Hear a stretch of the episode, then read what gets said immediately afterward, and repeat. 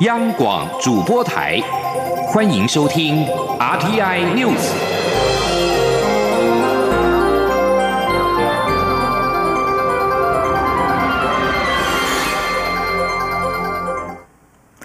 各位好，我是张旭华，欢迎收听这节央广主播台提供给您的 RTI News。苏花公路改善工程，苏花改八座隧道历经两千八百多天，最后一座人水隧道今天举行贯通典礼。蔡英文总统主持贯通仪式时表示，人水隧道贯通距离全线通车目标更接近了。这将是一条脱胎换骨的公路，也代表两个重要意义：一是东部安全回家的路，实现区域发展的前提；二为台湾公路工程的典范，施工的新里程因为施工过程对生态保育、遗址保存同步进行，未来加强硬体设备维护管理监督都要求严格。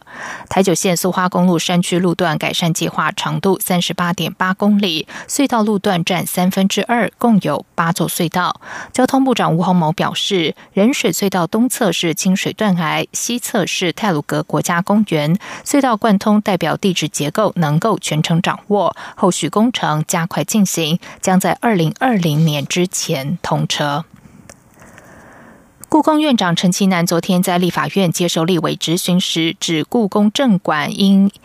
扩建工程确实有闭馆三年休整的构想，引发社会议论。行政院发言人 Glossio Jaka 今天表示，相关方案还在故宫内部讨论程序中，尚未有结论。抱怨行政院的立场是，故宫整修期间，故宫不闭馆，南院持续扩大充实展览内容。陈其南今天召开记者会改口表示，原本行政院核定的新故宫计划内容确实没有提到闭馆，因此故。公正馆现在将朝不闭馆方向进行整扩建规划。记者江昭伦报道：故宫正馆拟在二零二零年起闭馆整建三年，引发观光界反弹，博物界人士也有不小质疑。故宫院长陈其南十三号上午紧急召开记者会，改口表示，原本的闭馆构想只是内部讨论，但作为行政院幕僚单位，他们的任何决定也需要行政院核准。由于原本行政院核定的新故宫计划确实没有提到闭馆，因此故宫现在还是朝不闭馆的方向进行整扩建工程计划。陈其南说：“所以我们现在还是会呃朝着就是原来新故宫计划里面所定的，就是啊照着如果是照着啊原来的新故宫计划啊这个里面呢就没有说。”要闭馆这一件事情啊，所以我们就另外的啊在进行的就是朝向，一方面呢就是不闭不啊不闭馆，然后同时呢就是啊进行整扩建。陈其南表示，目前故宫正馆空间确实不足，未来包括图书文献大楼、行政大楼将释放出展览空间，以支援未来一面开馆一面整建的状况。陈其南强调，顾及社会大众对故宫的关切，以及扩建过程中可能对产业的冲击，他们必须严肃以对，听取各界声音，做最妥切的安排。同时，也需要跟行政院及总统府沟通。因此，目前还不会有整扩建细节对外公布。中央电台记者张昭伦台北采访报道。选战倒数十一天，高雄市长成为这一次选战的重头戏。民进党高雄市长候选人陈其迈今天首度站上了战车，扫街拜票。选前还有两场的大型造势晚会。陈其迈竞选总部总干事赵天麟表示，最后阶段的选战策略仍然要回归政见牛肉，透过十九号的电视辩论会，可以让真理越辩越明。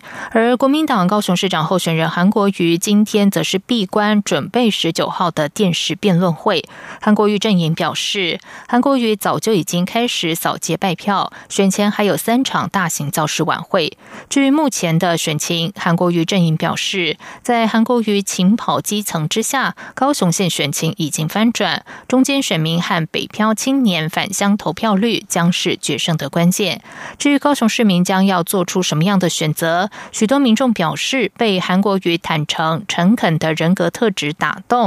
但也有许多民众认为，证件才是最重要的决定因素，最好能够浅显易懂，才能让选民了解并且接受。记者刘品熙在高雄的采访报道。这次高雄市长选举打得火热，蓝绿阵营支持者壁垒分明，各有支持的理由。一位刘先生受访时便表示，韩国瑜刚到高雄时，大家都不认识，靠着耍嘴皮赢得许多年轻人的喜爱。但经过一段时间后，民众发现他根本没有提出政见，很多人的支持对象就反过来了。他认为陈其迈将能延续前市长陈菊的市政建设，比较有助于高雄发展。蔡先生也认为候选人的政见最重要，不该不懂高雄就乱开支票。他说：“我认为哦，那个证件还是很重要了。也不晓得高雄是什么什么形态，都不知道。他都白讲啊，只能讲要开赌场啦，什么要要什么十单要买五百万人啦，那有可能乱讲啊？这种是乱讲的啦。”同样看重证件的黄先生则有不同的看法。他认为陈其迈的经济政见过于高端，一般民众并不知道对自身有无好处。反观韩国瑜的政见浅显易懂，较具可行性。他说：“主要是政见吧，像韩国瑜他说的那个东西卖得出去，人进来，高雄发大财，其实就很让人家浅显易懂啊。对，然后陈其迈的话，就是他什么 AI 人工智慧，我连背都背不起来，他干什么？所以我也不知道他。”做这些东西能不能让人家让我们受益啊？陈小姐则认为候选人的人格特质非常重要。她觉得候选人必须坦诚诚恳。韩国瑜在证监会上结论时，坦言自己过去做错事，当立委做得不够好，所以退出政坛十七年。现在希望能够贡献自己，为高雄做出改变。那番诚恳的自白相当打动他。央广记者刘聘熙在高雄的采访报道。在新北市方面，新北市长选举辩论之后，有媒体分析网络声量指出，民进党的苏贞昌紧追国民党的侯友谊。对此，苏贞昌今天表示，他一向看趋势，不看数字，选民很清楚谁会做事。苏贞昌也继续将炮火对准侯友谊疑似逃漏税的争议，批评侯友谊欺瞒选民。侯友谊则是澄清，他一直按照规定缴税，没有欠税。记者王威婷报道。民进党新北市长候选人苏贞昌马不停蹄，他十三号一早接受广播媒体专访，接着又跨区到台北市帮子弟兵扫街拜票。媒体询问，从最近一些民调看来，苏贞昌与侯友谊的差距正在缩小。苏贞昌回答，他一向只看民调趋势，不看数字。经过这段时间竞选，相信选民心中知道谁才是真正会做事的人。苏贞昌也延续辩论会猛攻大群管争议的炮火，质疑侯友谊逃漏税，并说以侯友谊处理财产的方式，难道新北市民放心将未来四年的新北市交给侯友谊？苏贞昌说：“他优异公司，他起先说那是我娘家的，我我管不到。后来他又讲娘家那个优异公司是我的公司，哎，不会做这个。然后他说他都合法的，可是昨天监察院的报告。”清清楚楚，他这偷偷的去补缴税了，所以他有逃漏税啊。监察院调查大群管案，通过纠正台北市政府调查报告揭露，侯友谊今年七月才补缴赠与税。对此，侯友谊表示，一直都按照规定合法缴税。侯友谊这一辈子二十一年来都规规矩矩，合法缴税，没有欠过税。媒体的标题是误导的，所有的规定，财政部怎么规定，我们这怎么缴税，所有都是一切按照财政部的规定来缴税。距离投票日倒数十天，侯友谊强调他在最后阶段要和选民站在一起，也呼吁对手不要用奥布抹黑，并提醒选民睁大眼睛看清楚。中央广播电台记者汪威婷采访报道。对于民进党的选情，民进党秘书长洪耀福今天表示，高雄市和新北市将是这场选战的指标。民进党只要守住高雄市就没有输，如果能够赢得新北市就是胜利。他并强调，民进党不会放弃任何一个县市，也绝不会在台北市操作气爆。记者欧阳梦平报道。九合一选举进入最后阶段，民进党秘书长洪耀福十三号表示，目前在民进党民调看起来稳定领先的县市，支持者投票意愿比蓝营低，这是个问题。因此，最后一星期要催出支持者的热情，努力把目前执政的四个直辖市守住。民进党高雄市长候选人陈其迈意外陷入苦战，新北市长候选人苏贞昌则正急起直追。洪耀福指出，这两个直辖市将是民进党在这次选战的指标。他说：“只要守住高雄，民进党就没有输了；只要赢得新北，民进党就胜利。我想这是两个最指标的现实。现在县市，我想我们该稳定的都很稳定哈。现在县市，我想我们都照我们的这个努力的方向正在前进。”就是我最重要的，大概是很关心这几个直辖市的，所以我们会努力把高雄守住，然后把新北攻克。洪耀福指出，除了高雄市外，新北市、台东县、澎湖县的选情也很焦灼。民进党在宜兰已经慢慢拉上来，但不确定能否在投票前取得领先。另外，民进党在台中市、嘉义市稳定领先，彰化县焦灼略带稳定，领先的幅度不大。洪耀福也强调，民进党中央不会放弃任何一个县市，也绝对不会弃保台北市。他表示，现在的选民很聪明，民进党不可能暗中运作弃谁保谁。中央广播电台记者欧阳梦平在台北采访报道。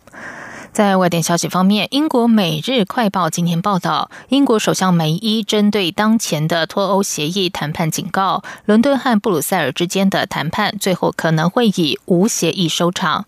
梅伊内阁中多名疑欧派大臣，包括英国脱欧大臣拉布、下议院议长李德森和英国国际贸易大臣福克斯，在今天的内阁会议里向梅伊表达他们对脱欧协议的关切。这些疑欧派大臣表示，即使是无协议的状态下脱欧，也好过向布鲁塞尔方面卑躬屈膝。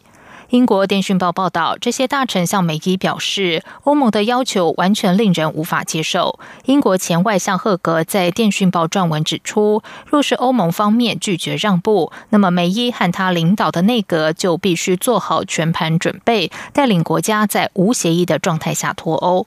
英国和欧盟分手协议谈判目前就卡在英国和欧盟国家唯一的陆地边界，也就是英属北爱尔兰与爱尔兰的边界，在脱之后要如何处置的问题。彭斯强调，美日共同理念就是不容许威权主义侵略。日日本媒体指出，彭斯对抗中国霸权主义的态度鲜明。日本产经新闻报道，美国副总统彭斯今天上午和日本首相安倍晋三在日本首相的官邸举行会谈，探讨的议题包括北韩完全非核化问题。两人一致同意，联合国安全理事会对北韩所做出的决议要完全履行。两个人也同意，在自由而且开放的印度太平洋构想之下，美日要紧密。合作，美日两国要加强在第三国进行高品质的基础建设、能源、数位领域的合作。在结束会谈之后，彭斯和安倍举行了联合记者会。安倍表示，他和彭斯一致认为，美日两国为了和中国进行建设性对话，有必要紧密合作。彭斯则强调，不容许威权主义侵略，这是美日共同的理念。彭斯并表示，日本和美国即将协商双边贸易协议，这份即将到来的美美。日贸易协议将成为印太地区的榜样。加萨冲突情势最近几天持续升高，以色列战机对加萨进行猛烈的轰击，巴勒斯坦哈马斯部队也朝以色列南部发射火箭。联合国秘书长古特瑞斯的副发言人哈克今天表示，古特瑞斯呼吁加萨冲突中各方克制彼此的敌意，并且恢复当地和平。以色列军方表示，巴勒斯坦人十二号对以色列的南部发射大约三百枚的火箭，以色列军方则对加萨走廊境内超过七十个好战分子目标发动地面和空中的攻击，以作回应。根据当地医师表示，三名加萨境内的巴勒斯坦居民在以色列空袭中身亡。以色列空袭的其中一项目标特别锁定哈马斯组织所管理的艾格萨电视台。以上新闻由张旭华编辑播报。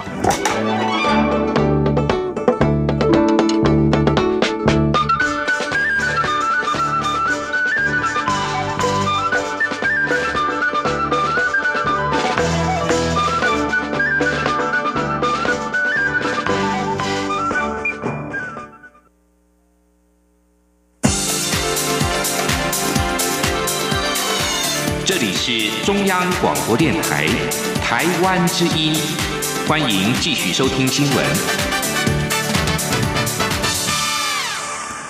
时间是十九点十五分，欢迎继续收听新闻。接下来持续关心的是选举的议题。台北市长柯文哲今天上午到三个市场扫街拜票。对于民调为何被追平，柯文哲认为没有政党的选举还是蛮吃力的。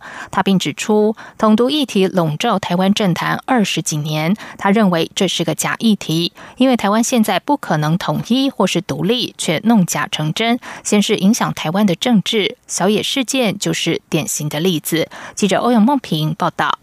台北市长柯文哲的民调被国民党候选人丁守中追进。柯文哲十三号受访时表示，他认为独立候选人还是蛮辛苦，政党有里长、后援会等资源，还是会有百分之五的差距。柯文哲并指出，在二零一四年及二零一八年两次选举，蓝绿板块出现大幅移动。他认为原因是人民投给这个党，不是因为他喜欢这个党，而是讨厌另一个党，投完就开始后悔。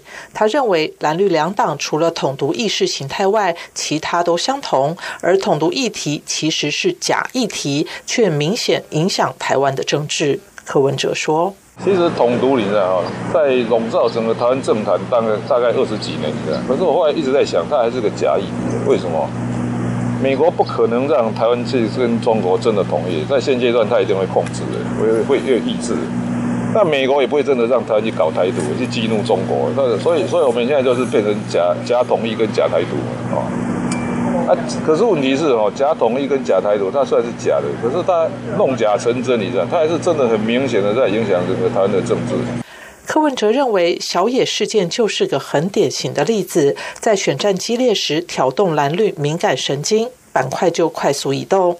他表示，很多人说小野事件对选票有伤，就把小野开除。但他不是政客，他认为台湾还是要一步步脱离蓝绿板块。柯文哲说，他一开始设定把市政做好就好，这是他当台大医生的傲慢。因为台大医院从不做广告，病人还是很多。但老实说，那是因为台大医院累积了一百年的信用，他当市长才四年，不能和台大医院比。中央广播电台记者欧阳梦平在台北采访报道。国民党台北市长候选人丁守中今天则是再度的批评现任市长柯文哲推动都市更新的速度缓慢。他指出，依照目前的进度，四百年都无法完成老旧公寓的独更。对于竞选广告被批无趣，丁守中说自己虽然无趣，但能做事，把台北的事情搞定。民进党台北市长候选人姚文智今天举办了守护国家首都活动。他致辞时表示，这场选举是对抗中国共产党的选举。如果他当选，将向世界展现台湾在经历中国各种渗透下，民主自由仍然在首都屹立不摇。若柯文哲或丁守中当选，则会被认为是亲中派中国代理人担任首都市长，这是对台湾民主奋斗最大的羞辱。在台南市长的选情方面，台南市长的选战，国民党台南市长候选人高思博今天公布未来的七星级市政顾问团员，包括邀请李宏源、陈宝基、杨志良、张善政、陈冲等二十二位前中央部会首长担任治水、财税、工卫、产业、教育等十大领域的总顾问。高思博表示，他要翻转台南，他若当选，将邀请专业顾问进入市府团队，一一定要用专业帮市民解决问题，全力为台南治水、拼经济。此外，由于台南今年的选情冷，为了激发选民热情，民进党的台南市长候选人黄伟哲启动每日陆战扫街模式，并将于选前黄金周举办造势大会。黄伟哲表示，大家对于政治越来越冷漠，导致选情较冷。他会深自检讨，也会在选前最后时刻强化与选民面对面接触，尽力的炒热选情，凸显自己的特色，凝聚支持者的热情。在桃园市方面，针对中油观塘第三天然气接收站三阶与大潭早礁保护议题，桃园市长郑文灿今天在政见发表会上表示，他会最大程度保护海岸和早礁，让所有的损害降到最低。国民党桃园市长候选人陈学圣则是表示，早教不可牺牲。他当选市长后，将勒令三阶停工。记者王兆坤报道。桃园市选委会举办政见发表会，主要议题之一是三阶与早教保护。郑文灿表示，前总统马英九时代因为核四停建，所以决定了三阶案。当时县长吴志阳与陈学圣等立委都说赞成或不反对。可是现任政府将要使用的两百三十二公顷土地缩小至二十三公顷，陈学圣等人却开始反对。郑文灿指出，用电与环保必须取得平衡，但并非单一地方首长可以完全决定。即使如此，未来他对于大潭早教的保护，一定会像他过去四年保护关心早教一样，全力执行。郑文灿说：“选举结束，我仍然要。”最大程度的去保护我们的海岸、我们的早礁，让所有的损害降到最低。这是铁腕政策。未来大潭北岸的观塘港，那么保留的早礁区、海岸的保护区，我一样会用同样的方式。陈学圣表示，蔡英文总统曾说“早礁永存”，郑文灿承诺过“早礁守护永不妥协”。可是现在却因为早教没有投票权，所以要牺牲他们。我陈学圣选上市长，第三天然气接收站如果还没开工，绝对不会给他开工许可；如果已经动工，一定勒令停工。郑文灿在回答问题阶段时，持续强调过去四年来的执政成绩，像是市民卡、社会住宅、托育政策。陈学圣则认为，郑文灿执政跑得很勤快。但做的是很多区长该做的事情。中央广播电台记者王兆坤采访报道。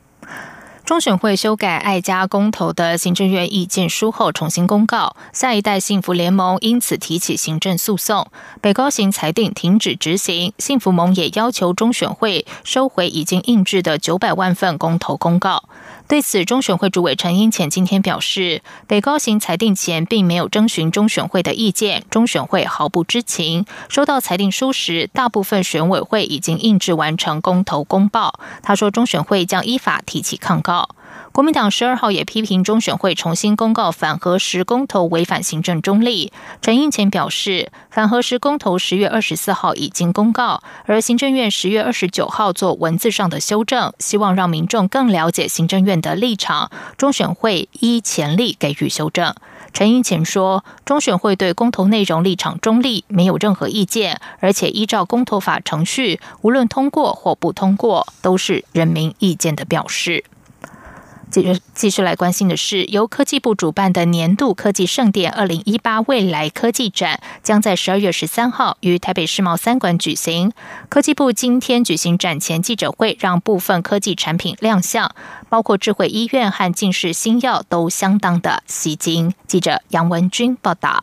去年科技部首度办理未来科技展，三天的展期吸引两万六千人次以上的参观人潮。今年科技部将再度举办未来科技展，并在十三号举行展前记者会，宣布这次展出的科技产品较去年多了一倍，预估参观人次也会翻倍，且至少会创造出新台币五千万的媒合商机。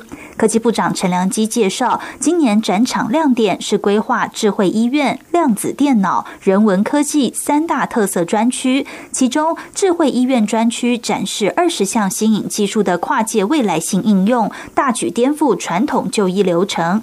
人文科技区更将利用三 D 列印技术，写出王羲之的墨宝快雪时晴帖，开启科技应用的无限想象。陈良基指出，这次展出的产品将兼具产业应用性与科学突破性，是台湾下一个十年产业升级。与转型的制胜关键，他说：“未来科技展就希望说，把未来的科技提前让产业可以知道，让产业在做产品规划的时候可以尽早布局。所以我们一起说，因为我们抓的是未来科技嘛，大概要到五到十年啊，所以我们一起说，未来几年内应该有一些产品可以跟科技的结合以后把它推出来。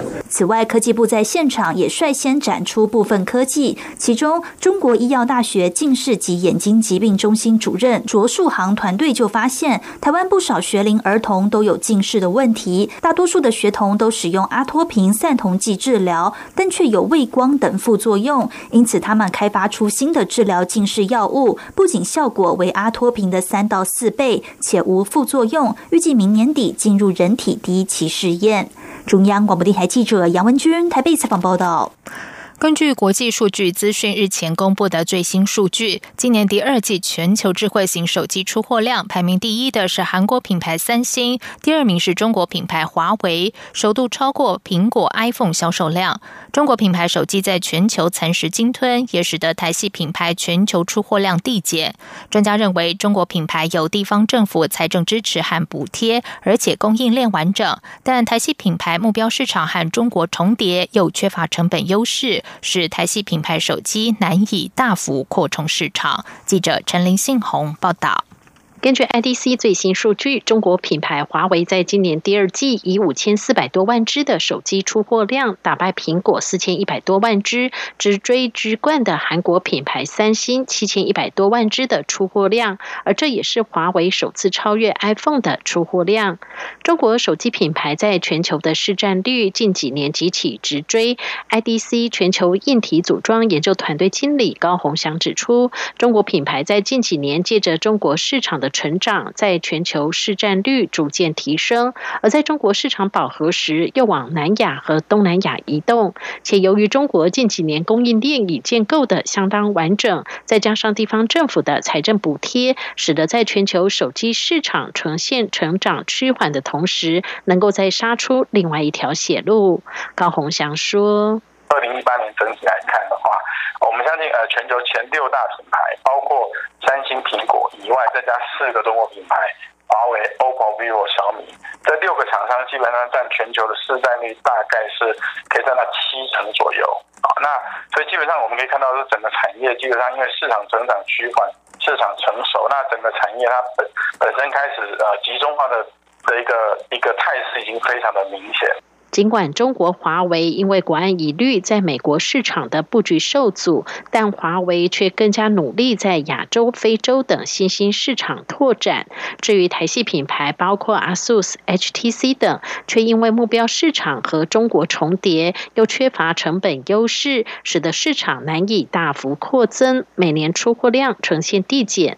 IDC 分析师也指出，台湾政府难以像中国政府一样提供诱因给厂商。因为容易招致图利厂商的批评，再加上政府目前在五 G 产业的政策支持的对象也得考量公平与否的问题，因此台式品牌想要拓展市场，真的得靠自己努力。中央广播电台记者陈林信鸿报道。接下来进行今天的前进新南向。前进新南向。